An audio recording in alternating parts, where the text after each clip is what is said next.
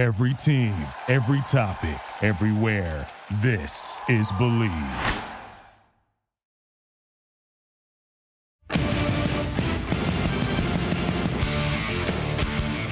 Hello, Raider Nation. Welcome to the Believe in Raiders podcast from the Believe Podcast Network.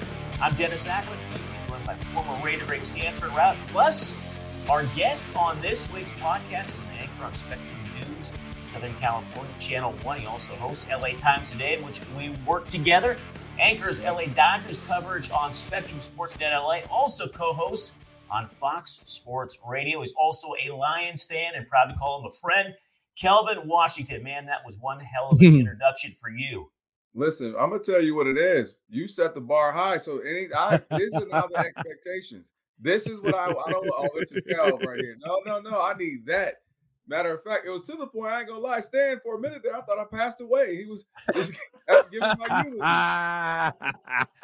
You know what, like Kelvin? It, I like it. And like, here's what I was like, how can I describe Kelvin? Kelvin, you're like the Andre Iguodala of media, because you could come in, you could talk sports, you could talk news, you could talk pop culture, you could start, you can come off the bench, whatever we need, that's you. That's high praise I'm giving you right there.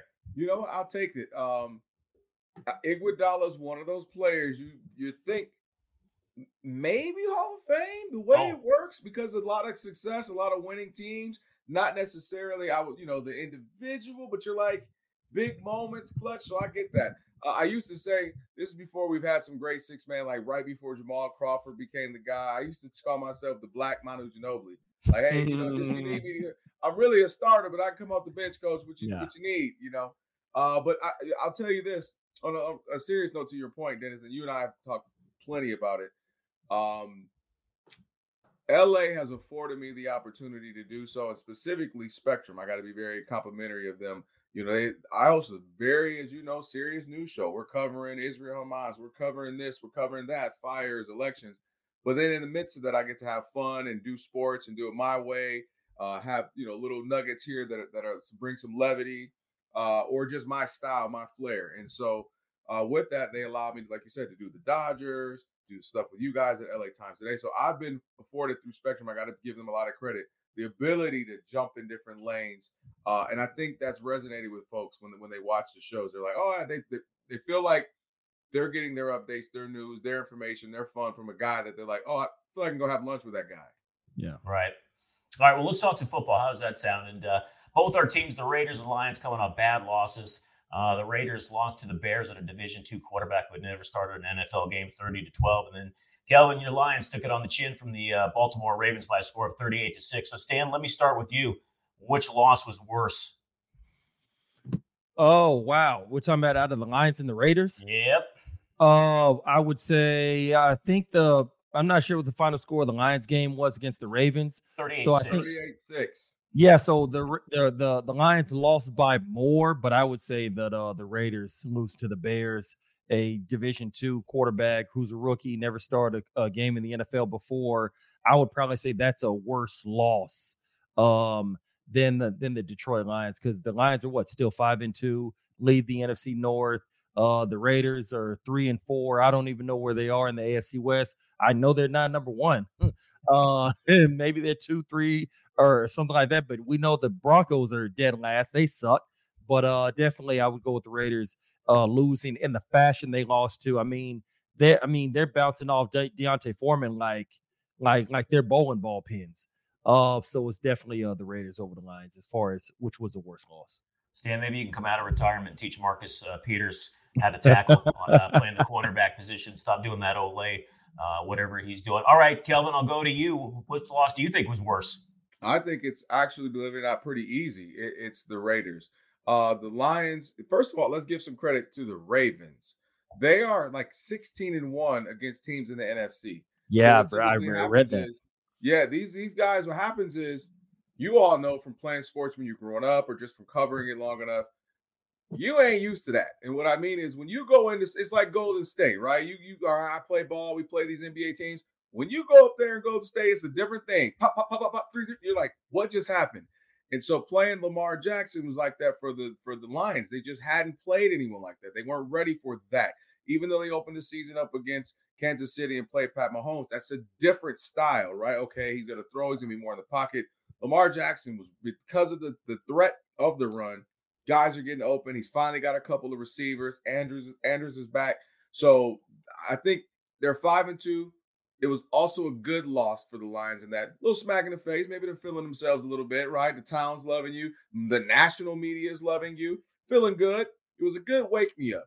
The Raiders, it's not that it was a horrible loss in the sense of, you know, the Vikings aren't terrible. They've been solid the last few years, but it's more so you need to get it going, right? You need to keep, I mean, not the Vikings, sorry, the Bears.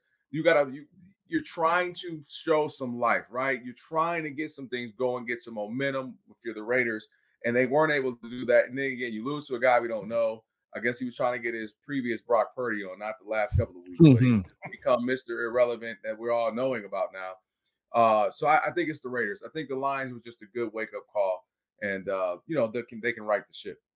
All right, Stan, I owe you and Raider Nation an apology because on our last podcast I said, "Oh, Brian Hoyer, he's the right, uh, he's the right, he's the safe choice uh, for them to start." And all he did is, uh, you know, he went out and completed barely over fifty percent of his passes, threw a couple picks, including a pick six. So, man, oh man, I couldn't have been more off on that one. All right, fellas, let me get this promo read in here, and then we can move on. BetOnline is your number one source for all your betting needs. Get the latest odds, lines, and matchup reports for baseball, boxing, golf, and more.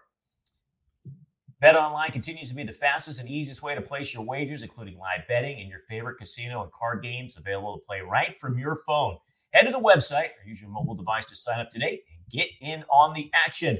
Remember to use the promo code BLEAV for your fifty percent welcome bonus on your first deposit. Bet online where the game starts. All right, Stan, I want to read you the Josh McDaniels uh, resume of futility. And this is you don't really saying. have to. Uh, but I'm going to do it for everybody. And so I want Kelvin to understand this as well, because maybe he might understand it being a Lions fan, what we're going through right now. So twenty-four games into his tenure, Stan, Uh, as we just mentioned, he lost to an undrafted D two rookie quarterback making his first start. Yeah. Lost to a high school coach in his first game. That would be last year's Jeff Saturday and the Colts. Blew a double-digit lead to a quarterback who had never practiced with his team. That was last year, the L A Rams and Baker Mayfield. Blew the biggest lead in franchise history, twenty points to the Cardinals last year. Blew three other double-digit leads last year as well. Got shut out in a game which the starting offense did not cross midfield. That would be the Saints game. Last year, he is nine and fifteen. Stan, let me ask you this. Uh, if Mister Al Davis was still alive, would Josh McDaniels be coach of the Oakland Raiders? I beg your pardon, the Las Vegas Raiders right now. He probably would have fired him while they were on the term, the, tar- the tarmac at, uh, at O'Hare or uh, or Midway or whatever airport they flew into. He probably would have fired him uh, right then and there in the locker room and told him to get his own plane ticket home. But, Stan, here's the deal. You and I have talked about that. McDaniels is probably going to stick around until the end of the year and maybe beyond, unless he loses his locker room and maybe it ends up with, they got three wins right now. They're three and four. Look, they got some more winnable games on this schedule. I mean, just what I read to you right there. I mean, that's the grounds. It's not coming back for, for year three. I mean, yeah, that's going to be very difficult to come back from. But like I said, you know, there's seven games in, obviously ten more games left. If the Raiders were somehow, some way able to win, I'd say half of those games and wind up going eight and nine, or possibly nine and eight, something like that, I could actually I could actually fathom a scenario where Josh McDaniels is back for a third year, just because nobody was expecting the Raiders to make a serious push for the playoffs this year. Nobody was expecting them to be an A F C contender uh, by any stretch of the imagination. So when you look at it and you tailor those expectations, or should, or should I say temper them, that's what gives you some leeway to go ahead and empathize with the Josh McDaniels, just because he already was going to be heading up a ball club that nobody was going to have high expectations for coming into this year. Kelvin, I'll get to you one second. One more for you, Stan. We'd be roasting Al Davis right now if he was alive. Why isn't he fired Josh McDaniels? Are we giving his son Mark a hall pass for this one? I think that we're probably giving him a little bit of a hall pass, because we know that for Mark Davis, obviously, with him doing the job that he's been doing ever since, what, about over a decade, ever since Al passed, God rest his soul, we know that Mark doesn't have that passion that Al did. We all know that. It doesn't mean that he doesn't know football. It just means that he doesn't have that same burning passion that Al did, who was always at the facility every single day on Thursdays when we work on third down pass and things like that. or Al would come down with his walker and at least kind of survey everything as far as practice was going. You don't really see that much out of Mark Davis. And I think because of that, that's why we probably internally, that's why we subconsciously give him a little bit of a pass, because he's not hands-on like Al was. Al was a fanatic. Al was, uh, he was maniacal with how he ran the Oakland and now Las Vegas Raiders. So I think that we're giving, we're giving Mark a little bit of a pass just because he's not going to be all the way locked in and all the way maniacal like his dad was. All right, Kelvin, I'll switch it to you. If I just read you a coach's resume that read like that, would you expect him to be gone at the end of the year? Well, of course, but here's the thing. There's certain folks in life, we all know it, your work, your job, your family, that are just privileged. They've just been privileged. And Josh McDaniels is just privileged. And you say, what do I mean? What I mean is many folks ain't bouncing back from the way he had the Broncos, his tenure with the Broncos. Yeah. They're not bouncing back from that. They are permanently, for the rest of their career, at least in the pros, an assistant coach. Right. And they never, maybe they get one random shot when they're sixty-two on the way out, kind of a thing. He gets a shot. He's getting multiple shots. And some of those Bill Belichick guys have gotten those multiple shots, Romeo Crennels and all folks. And so I think there's an element of that. But something I'll throw out there before we just, to Stan's point, start to fire him by the end of the year, midseason, whatever it may be. What's Tom Brady's involvement in this? Tom Brady being, you know, part owner and down with the Raiders and all that. Josh McDaniels, his guy, whole lot of success together. What's that involved? Meaning, you know, we all had a little, like I said, privilege where that's my uncle over there. I can eat this pizzeria for free, you know, or my dad owns this, you know, whatever it may be. And I'm wondering if there's a little bit of that going on where Tom's like, hold on, hold on, hold on. Just give my guy a little bit more time. Well, two things on that, on that that you just said, Kelvin, and I'll go ahead and just, first of all, and I just want to add something else to Josh McDaniels' resume that bolsters what you're saying about him being privileged. Let's all remember how he was about to take the head coaching job for the Indianapolis mm-hmm. Colts and then yeah. backed out at the last second. So let's go ahead and remember that as right. well, adding to the uh, the opinion of him being privileged, like what Kelvin just so uh, just so eloquently said. And now, on that, I'm not in those boardrooms. I'm not in the in the meeting rooms or anything like that. But for Tom Brady, he's got, I think, a, min- a minority stake in the Las Vegas Raiders. Not yeah. sure how big or how small that minority stake is. Uh, but I, I don't think that he would have enough of a stake from a financial perspective and just the cachet with Mark Davis, where he could actually be calling the shots on, no, nah, I want to, I want Josh McDaniels to stay. I think that if Mark Davis wants Josh McDaniels gone, I think Josh McDaniels is gone. I don't I don't disagree with that at all as far as final statement. I do think, I'll give you a great example. You look at Magic Johnson and the role he plays in a lot of the teams. Mm-hmm. You're right. He doesn't have final say, but he's a big part of it. He's a part of what gets folks, for instance, if, t- if part of the agreement, hey, we're going to part ownership, da-da-da, can you show up to some games, Tom? Can you be in uh, Vegas? Yeah, yeah, yeah, absolutely. It's a part of it, right? It adds to it. And so you kind of want to make that guy happy a little bit. And so you're right. If, if Mark is like, yo, he's got to go, he's got to go. But you wonder if there were not already conversations prior to, you know, hey, bringing him in, you know, he's a, whatever Tom said, we believe in that. He's this, he's that kind of guy. We believe in his work ethic, whatever it is, Tom, you know. So, okay, good, we bring him in. Uh, but, yeah, he, he nothing about him excites me. I'll say this last point and get to you, D A. Matt Patricia. The Lions are a solid team. For the first time, you can say that under James Caldwell. Not great. Had to postseason run, but a team you had to beat. Very respect, uh, respectable. You had to go into Detroit, or if they were coming to town, you got to beat them. Yeah. Mm-hmm. They let go of Jim Caldwell. I'm telling you, as a lifelong fan and friends, that was a big – if had they not been successful now, that would have been the first time in my life they finally, finally, even after oh and sixteen, started to lose fans. And the reason why, you at least had stability. Was it exciting? No. But then it's fine if you let them go. But you let them go for Matt Patricia. No real background, doesn't do anything, carries a number two pencil with a laminated sheet. We writing down or we laminated? Which one we doing? I don't know. You can't. What we doing? And so that's the kind of thing where I'm saying some of these guys got these opportunities where you're like, what? And Josh yeah. McDaniels, nothing about him excites anybody. He's not. He's proven to be a very good coordinator, not a head coach. Right. Two things real quick. I don't think Brady's officially uh, part owner of the Raiders. I don't know if that has gone through yet. Just to clear that up. Second of all, um, how much do you think Tom Brady, though, the player, has influenced that second chance that McDaniels has gotten with the Raiders? Not, I think not, it's. Not, uh, I think it's huge.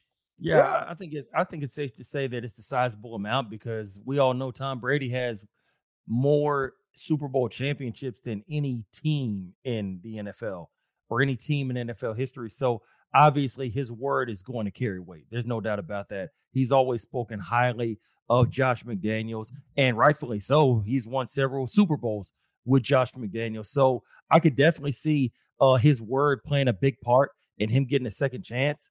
But I also think that that's what's going to get him this being his last chance is because even though Tom Brady spoke highly of him, we see what happened with the Denver Broncos. Obviously, he drafted Tim Tebow in the first round. Come on.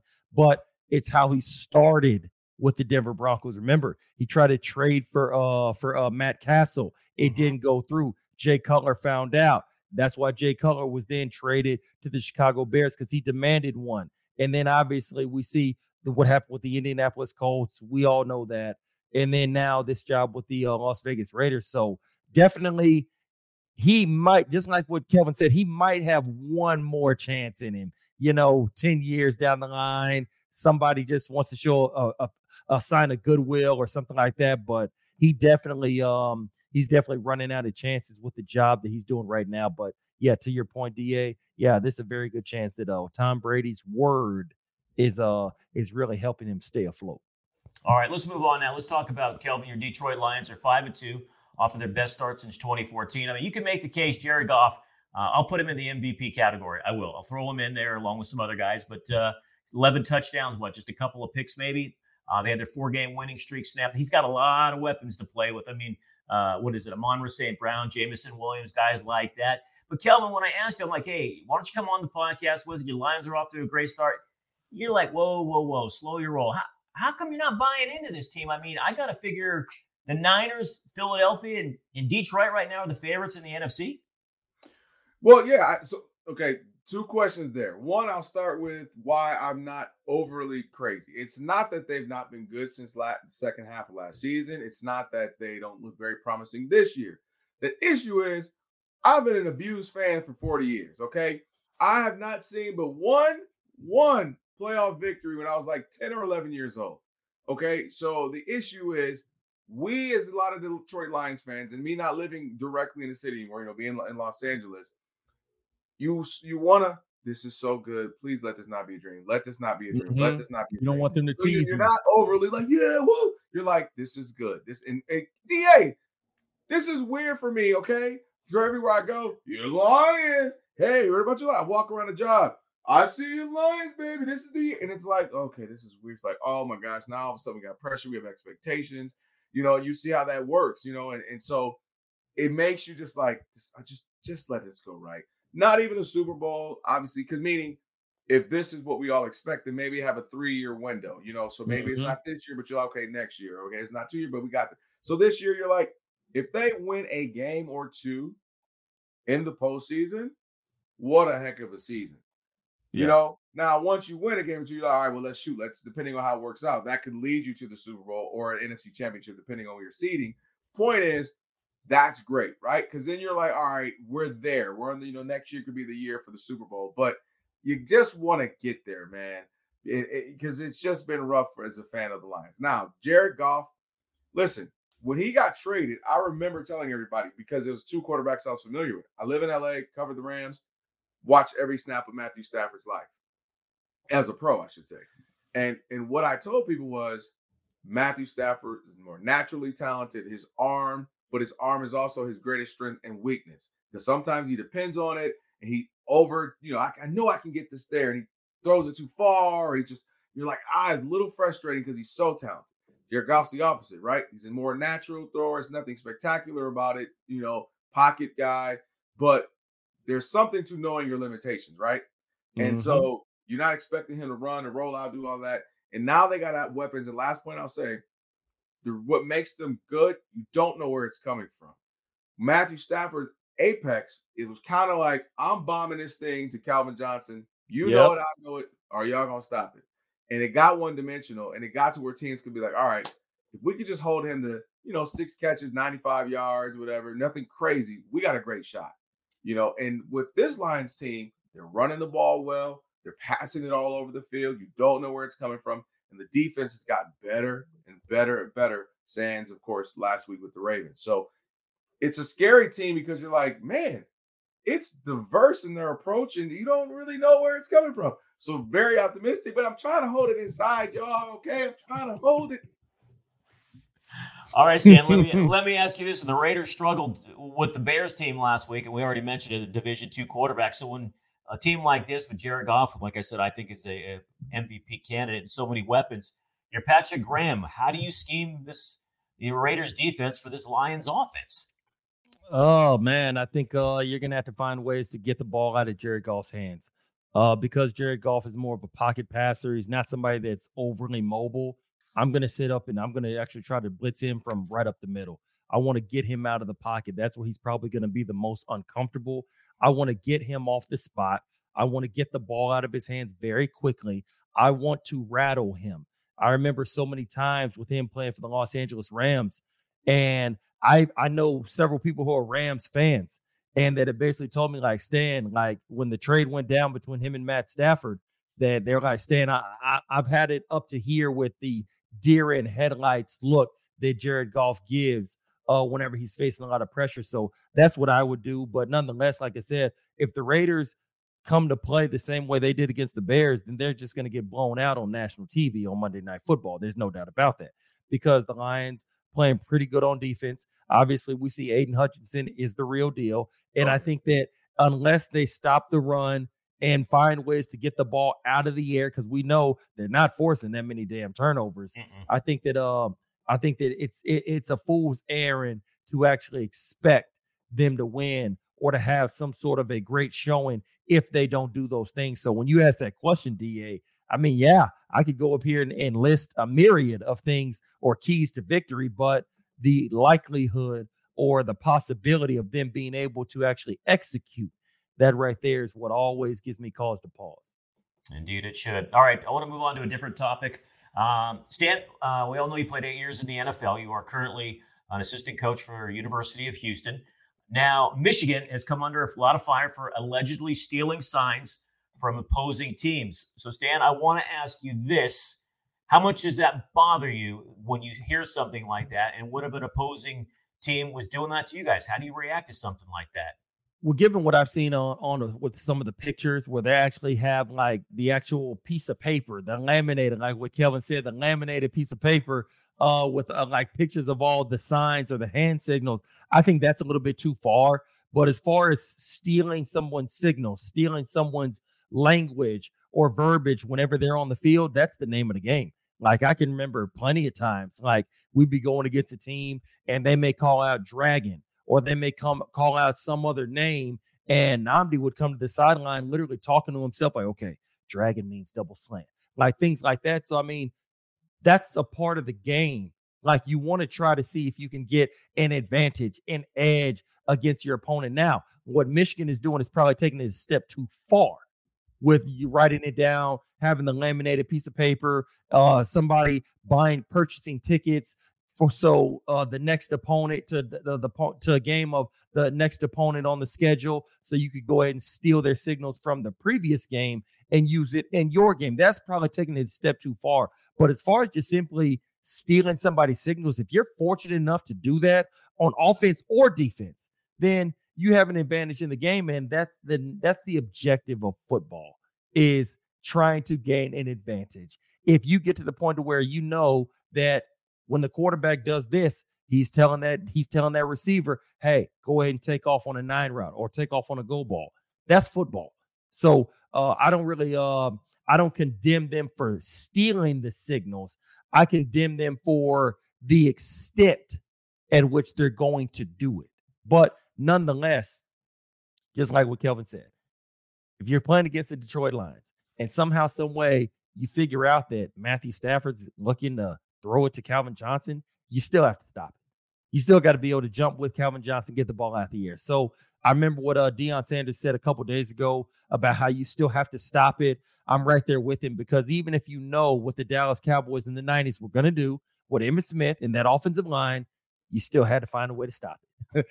And like, so we know that the Kansas City Chiefs are looking for Travis Kelce. And in years past, it was Tyreek Hill. And apparently nobody freaking knew, because nobody could stop it. So even if you know what the next, what the other team is about to do, you still have to be able to execute to be able to go ahead and thwart their progress. Otherwise, it really doesn't mean much anything. All right, Kelvin, I'll get to you in one second. But Stan, going back to Kelvin Johnson, Matthew Stafford, and Kelvin, you might remember this. It was the Lions Raiders at the Oakland Coliseum. It was late in the season. The Raiders needed to stop. Matthew Stafford throws up a Hail Mary for Kelvin Johnson, and he catches it between Rolando McClain and what was it, Boyd? What was Boyd? Uh, Stan, who was Boyd on the Raider teams? But anyways, it's like, what the hell are those two? You got a linebacker and a safety covering Kelvin Johnson, and the Raiders, of course, went on to lose that game twenty-eight twenty-seven. Stan, I know you remember that one. And Kelvin, I, you yes. actually remember, I do remember See? that. Yes. Okay. I was the one who came up with the name the Cardiac Cats, because they started to come back all the time. The Lions, that was when they were at their best. They got down, and Matthew Stafford was like, screw it. Playbook, Schmaybook. And he just started flinging that thing. And that was when they were became the Cardiac Cats, because mm-hmm. it was like they were better off when they were down, yep. because Matthew just started chucking that boy like he was in the backyard to, all over the place. Golden Tate and and, and, and uh, Kelvin Johnson and boys, it was just, yeah, it was a, what a time to be alive. Yeah, it was Sam Boyd.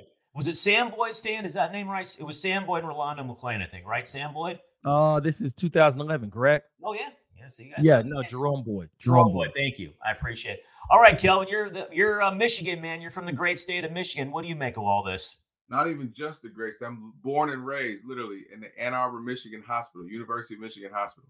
Uh, so this is this is near and dear. Uh, I'm very connected to the school. My wife went to there. My high school, when they showed the blimp shot, was right next to University, literally. The big house right there. You know, uh, mm. win the plenty of games. I'll say this. To me, this signals a couple of things. Number one, it signals the N C double A doesn't like your boy Jim Harbaugh. And when you get the crosshairs of somebody, they after your butt. And it, yep. they seem to be after him. That he's hanging out in his khakis and boys in the trees looking for recruits. He's doing this. It's like every year and a half or so, we find, you know, it's something else with Jim Harbaugh, Jim Harbaugh. So I feel like he's in the crosshair. So is this to to uh, to Stan's point? Was this the worst thing on earth? No. Does this happen all the time? I would argue it's Houston Astros. We know everybody still signs. They took it too far, allegedly, with Altuve and having stuff yeah. in his, you know, in his uh, jersey. Somebody up top spying up there in the rafters. Um, but what I what I will also say though is, the trouble when you do this with the N C double A is, if you go back to when they made this rule in ninety-four that you couldn't do this, it was because they were saying, well, it's not fair because Michigan obviously going to have a bunch of money. They can send a guy and go recruit and look at other scout other teams, yeah. other, you know, Youngstown, Ohio, whatever. They can't do that. That's not fair. But now with the technology where it is, and everybody has access to phones and, you know, you got all different types of cameras and all that. It's almost like it is what it is now. And it, I genuinely weirded out by this. Stan, D A, if y'all play, I know, well, clearly I know y'all played sports growing up. When I played high school basketball, and we had to go play Detroit Pershing or Belleville or, you know, uh, Detroit Renaissance or Flint Northwestern, they would come back and we would watch a tape of their previous game. So I'm confused on, I'm genuinely confused on what, like, we filmed them, our coach would go, one of the assistants, come back. All right, here's what they like to do. Kelvin, yeah. you're going to have to watch this guy. He likes to shoot late in the game. Da, da, da. What, what? And I understand it's, you know, maybe you're literally looking at the signals, but to me, when the N C double A does this stuff, I'm okay. Like, all right, this is what you're going to do. You have to now do this all the time. And with that's everybody. All right, so if you open up this can, then I'm going to need you to start going to Miami and go to Alabama mm-hmm. and go to S C. You know what I mean? Otherwise, it looks like it's just a witch hunt on Jim Harbaugh. So if you're opening this can, you if you're opening a steroid can in Major League Baseball, then I need you to go everybody, right? It can't mm-hmm. just, all right, let's start So that's my thing. All right, N C double A, be careful, because now you might have a bunch of teams ineligible or, you know, suspended or however it works if you start doing that. Because you think Jim Harbaugh and the Michigan Wolverines are the only team doing this? Hell no. Oh, no. Come on. That's naive. Now, you, now you're being naive. Right. So it's like, all right, it's like when they start, when you do the whole, oh, we've heard he paid this linebacker. Like, it's the most in the open, you know, I don't want to call it a lie, but like, you know, everybody knew. We made movies about it and blue chips, and like we knew cats were getting paid. And it wasn't everybody, mm-hmm. no, but we knew this. We knew fake classes and you send the nerd in to go take somebody's test. Like, we knew this. So it gets, to me, it gets really tricky when like, all right, well, how are you going to legislate it? And who are you going to legislate it against? Is it guys you don't like? Is it schools that are kind of maybe more flippant to, towards you, N C double A? Like, how are you going to legislate it? Because we know everybody's doing it. Mm-hmm. I agree. All right. Well, look, if, if Jim Harbaugh ever gets tired of the N C double A, wants to come on back to the N F L, I know where there's a team that would welcome him with open arms. I, I, I bet. I think it's in the title of this show. All right. We all love the N B A, and uh, the N B A is underway. So I'm going to do this. I want to do, uh, we'll go around. We'll talk our favorite teams. We're going to talk over under on the win totals coming out of Vegas. And I want to know who you guys got in the finals. So, Kelvin, you're our guest. Your Detroit Pistons over under is twenty-eight and a half wins. They lost a close one tonight by one. Uh, I, I have to get a chance to look at, fully look at the highlights. Uh, you said twenty-eight? twenty-eight and a half. twenty-eight and a half. You know, I'm going to take the over. Whoa. Well, is, is Joe Dumars playing? Is Bill Laimbeer? Isaiah ain't coming through. Come on. Chuck Daly ain't coaching this team, Kelvin. In the words of the late, great Nate Dogg, hold up. Let me finish. Now, think about this. They're playing, most of their games will be in where? The Eastern Conference. There's not a lot of teams. Yes, they're, they're a little top heavy. Obviously, you got the Celtics, you got the Bucks, yeah. But there's a lot of teams that they may, and maybe the year will fold out where I'll, I'll want to take this back. But as of right now, you're not overly worried about the Cavs every night. And they look solid down in the Mitchell, but I'm saying you're not like, if I play them four or five, six times or four times, it's not like I can't beat them once or twice. The Pacers, mm-hmm. you know, the Cat, uh, I already said the Cavs, but Orlando, you know, there's a there's a handful of teams where you're just like, the Nets, they don't overly worry you. No, Washington's pretty bad. Washington's bad. Like, so there's some dubs to be had out in the East. And, you know, and obviously you feed on the bottom of the West where teams are still trying to figure some things out. Plus, they got a lot of talent that I think people haven't. You didn't see Kay Cunningham for a year. You're about to see Kay Cunningham. You got Ivy. You got Duran. You got uh, Killian Hayes. And they're going to make a move. But Bogdanovich is not going to stay there. He, right. he, he's going to go to some contender who needs that six-man type of guy, a scorer. Killian Hayes probably isn't going to stay there, meaning they got nice pieces to be traded. So I, I'm actually confident in this team. I said, I told you, they are two years away, including this season, from being the Eastern Conference version of the Memphis Grizzlies the last couple of years. All right, fair enough. Look, at uh, I'm a whole, little bit of a homer on this, but I hope James Wiseman works out, man. And I hope he turns into a superstar for you. I really do. All well, right, Stan, I'm going to move. Superstars happen. Okay. You took it too far. I, I roll with you on the workout part. You know, give me give me twelve and eight kind of guy. You said okay. Superstar. You, wheel it on back. All right, Stan, your San Antonio Spurs. Over under for them is also twenty-eight and a half. Yeah, I was actually just thinking when you said twenty-eight, I was like, that sounds like a nice over under for the Spurs too. Um, I would have to go with slightly over, slightly. I think uh, I envision them being somewhere in that, I'd say thirty-two and fifty, you know, type of range, something like that. So I would go over, but slightly over. All right. My Warriors, forty-seven and a half. You're going over. Oof. Honestly, that's a great number because if I go over, I think it's only forty-eight. But if I go under, I think in forty-six. So look, I'm just going to say a smidge over. And the only reason why I'm going to say that, because I think, Kelvin, you and I were talking about this. They get, they get Andrew Wiggins for a full season. That, yeah. That's fair. They get him for a full season. Chris Paul is that floor general that they haven't had after Steph Curry goes out, goes to the bench. It's like, who takes over? They led the league in turnovers a year ago. I think Chris Paul makes a big difference there. They only had eleven uh, on their opening night against the Phoenix Suns. I know they lost. And then once they get Draymond back, uh, look, at the West is crowded. I think you got Phoenix, you got the Lakers, you got the Warriors. Yeah. And hell, you got the Denver Nuggets. We haven't even mentioned them, and they're defending champions. You know, that's the crazy thing is nobody's really talking about them. So, all right, now let's move on. Our N B A Finals picks, Kelvin. Once again, you're the guests. You're up first. Who you got? The homer in me is in the sense of living in L A and being a big time. You know how I feel about LeBron. I want to say the Lakers, but uh, I, I I don't. I just A D is my is the. I don't think I'm alone in this. He's just the issue. I think he'll continue to be the issue. The ups and downs, the roller coaster ride of it all. So I'm thinking we're going to get what we thought we were going to get last year in the Denver Nuggets taking on the Milwaukee Bucks. Wow. Do you okay. want the winner of that, or you just want the finals? All right. If you want to give me a winner, you give me a winner. It It's going to be the Bucks in seven. All right. Stan, who you got? Man. I actually was going to say the Bucks and the Nuggets, uh, except uh, I would go with the Nuggets. I think they're a more complete team. Yeah. Um, I think that uh, obviously Jamal Murray, him and uh, him and Joker, that's a fierce combination.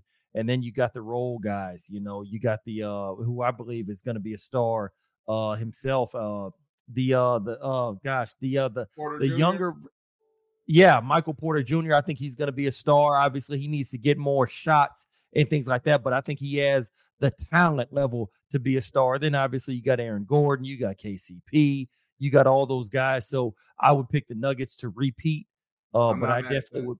I would. Uh, I would pick them coming out of the West because you got the Suns. Obviously they got that three-headed monster. Golden State. I was looking at their starting lineup just the other day, and they just are small, too small, and size will get them in the playoffs, as we saw what the Lakers did to them last year uh, in uh, the second round. Yep. And then, you know, as far as the Lakers, like Kelvin said, man, A D, like you just, you don't know what you're going to get.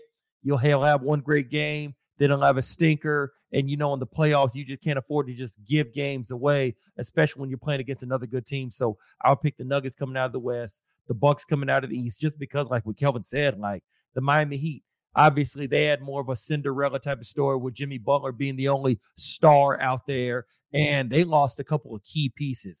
Uh, one of them went to the Lakers. Another one of them went to, you know, uh, I forget, uh, Strus. I forget.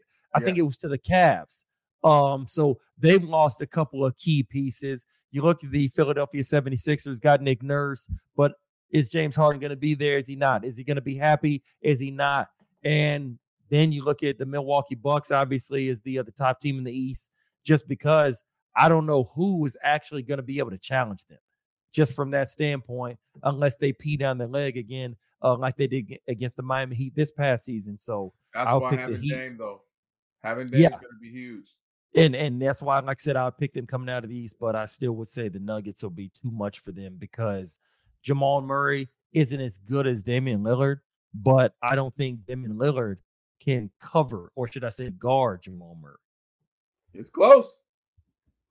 It is. All right, before I give you my finals uh, prediction, let me ask you guys, you got one player to start a franchise with. I'm going to give you two players, the Joker or Giannis. Who are you taking?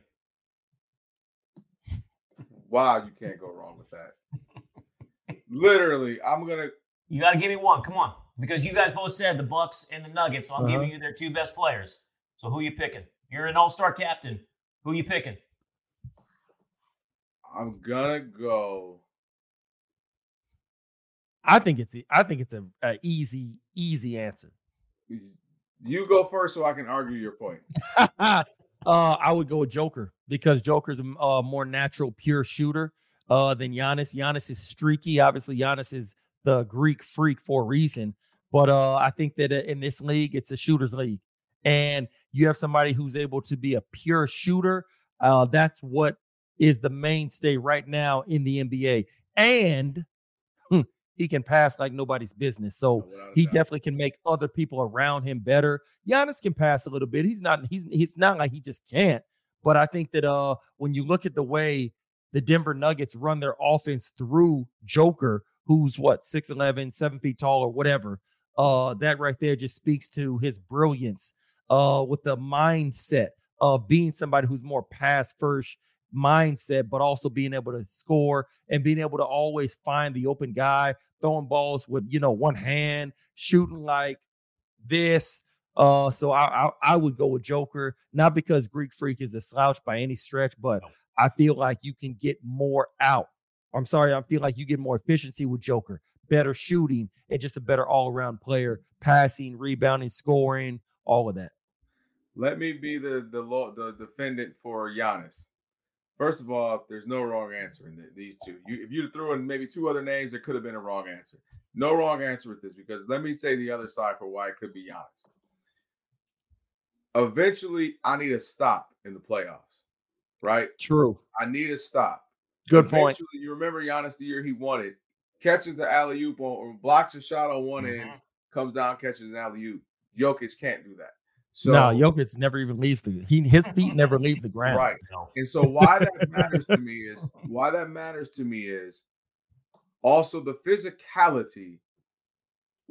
While I can't be maybe efficient shooting, the pressure that Giannis puts on teams and gets foul, foul trouble, and just the pressure he puts, the speed he comes at, fast breaks, that is equal to some other things that he that Jokic can do. So also, I worry with Jokic that is he going to, a few years, let's say he wins one more and then gets to one more, but he loses, whatever. Will he hang it up? Like, he worries me that, like, he'll be like, hey, man, I had a good run, won a couple rings. I'm out. No, I don't think so. He's put too much into this. I mean, Kelvin, look at the way when he came in the league, how overweight he was. Yeah. He wanted to be a better player, and he did everything he could to get to this level. So there's a love. It's not, this is my job. I like playing basketball. There's a love. No, there, I, I'm not denying the there. love, but yeah. he strikes me. No, I think what a, Kelvin's saying is what Kelvin's talking about is that deep burn, burning desire, that maniacal desire to want to win four or five or six championships. And he's saying he doesn't think uh, Joker has that. And I, I got to agree with him. Like, Joker doesn't strike me as the type that feels that if he doesn't win four or five rings, that his his career will be somehow incomplete. Or he tainted or something has, like that. I'm going to say this, he to me, and this is a compliment to him, because I think needs to be a part of your life like this. And I think LeBron, LeBron has what I'm about to say to an extent, even though he's playing till he's seventy-eight. Your identity isn't that. I think with Jokic, he's like, I love it. I play hard. And to your point, works hard. Well, basketball doesn't define me. But I don't think, to uh, Stan's point, he ain't going to retire and be like, oh, I should have. He's going to be like, I gave it all I had. I'm with my wife and family. I'm on my horses. I'm, you know, uplifting my country. And he could be thirty-one and be A-okay. I had a ten, twelve-year career, won a couple rings, few M V Ps. And so that does worry me that, like, will I look up and in four years, he's like, I had a, I, I had a run. But the answer, there's no really wrong answer. Literally, there's no wrong answer. D A, who you got? You know what? I think just... Man, I love watching both of them, and I'm like, you're right. There is no wrong answer, but I think I, I, what Joker does, and like you said, Stan, his passing ability for a big man. I mean, the only really big man I could think that used to pass like this, and I don't know if you guys remember, Arvydas Sabonis from the Portland Trailblazers. I remember him. Okay, and so Bill Walton and Bill Walton. Those are the only two comparable big men that I can remember passing like him. He's so unorthodox. He's kind of like Luka Doncic. You don't know how to guard him. Yeah. You're like, he just kind of plods along, and he's putting up. I mean, if you were on the playground and you looked, I'm like, this, this is the best guy on the team. He's one of the best players in the N B A. There's like no way. He He's very unorthodox with everything he does. But, man, I mean, M V P, boy, two-time M V P? Did you get yep. two-time? And a world champion already. And, you know, I, like you said, there's no wrong answer. I mean, you can make the case for Giannis in so many different other ways. But, uh, obviously, two of the best players in the N B A. All right, I'll give you my finals pick. I think it's uh, Milwaukee. I don't trust Boston in the East. I know Boston is reloaded, but I do. St- I, I don't trust Jason Tatum. I don't trust Jaylen Brown. Uh, Porz- Porzingis, I don't trust as all there. I'm going to drink the Kool-Aid. I'm going to go with my Warriors. Uh, one last hurrah with this team. I do understand they're small, uh, but I think it's one more final run with, with Draymond, Klay Thompson, uh, Steph Curry, and Chris Paul. If Chris Paul don't get it this year, fellas, he ain't ever going to get one. It, it, it's done. It's done. This is his last best chance. And this is why I think I'm going to go with the Warriors. I know the West is loaded, like I said, with the Lakers, obviously, the Phoenix Suns. Uh, but I don't think the Warriors would beat the Bucks in the N B A Finals. I don't. I think it would be probably five or six games uh, for Milwaukee. I just think what Dame Lillard brings to that team already with Giannis and Chris Middleton, uh, I think they're the clear-cut favorites. Uh, I really, really do. So, all right, before we get out of here, we've got to get a prediction for the Raiders uh, and Lions on Monday night. I don't think it's going to be close. Kelvin, I'll start with you. Give me a prediction real quick. Yeah, I think the Lions are, like I said, they're a little ticked off. You know, uh, I, they, they, the one caveat for in favor of the Raiders is the Lions secondary is beat up. You got a lot of guys beat up right now, and they're and they're trying to put a makeshift secondary together. But I think the offense is just too much. As long as they keep up, somehow Michigan connected guy in Crosby, Eastern Michigan. As long as they keep him out of the backfield, you know, he can, he's going to have a play or two. He's a, he's a great player, Pro Bowl caliber player. Uh, I think they'll be fine. I think the Lions put up uh, thirty-two. I'm going to go thirty-two, thirty-two, seventeen. Wow, thirty-two. So four touchdowns and four two-point conversions. I think for they get it going okay. again. All right. Stan? Uh, I would say I'd say twenty-eight sixteen Lions. Okay. I'm going to go yeah. thirty-four seventeen Lions. I don't think this one is really close. I don't care who's quarterback at Kelvin, the Raiders right now. Their quarterbacks are just throwing interceptions, and about that's about that's about all they're yeah. doing right now for the silver and black. So I think this is a Lions win, and I think it's a rather easy Lions win uh, on Monday Night Football. So, all right, fellas, great job. Kelvin, really appreciate you joining us. And uh, Raider Nation, that's going to do it for this edition of the Believe in Raiders podcast presented by bet online dot a g. For our partner, Stanford Route, our guest, Kelvin Washington, I'm Dennis Ackerman. Thanks so much for listening. And may all your punts find the coffin corner. Thank you for listening to Believe. You can show support to your host by subscribing to the show and giving us a five-star rating on your preferred platform. Check us out at Believe dot com and search for B L E A V on YouTube. You know when you're listening to a true crime story that has an unbelievable plot twist that makes you stop in your tracks? That's what our podcast, People Are the Worst, brings you with each episode. I'm Rachel. And I'm Rebecca. We're identical twins who love true crime cases that make you say, "Didn't see that coming," and we hate the people responsible for them. Listen to People Are the Worst now on Apple, Spotify, or wherever you get your podcasts.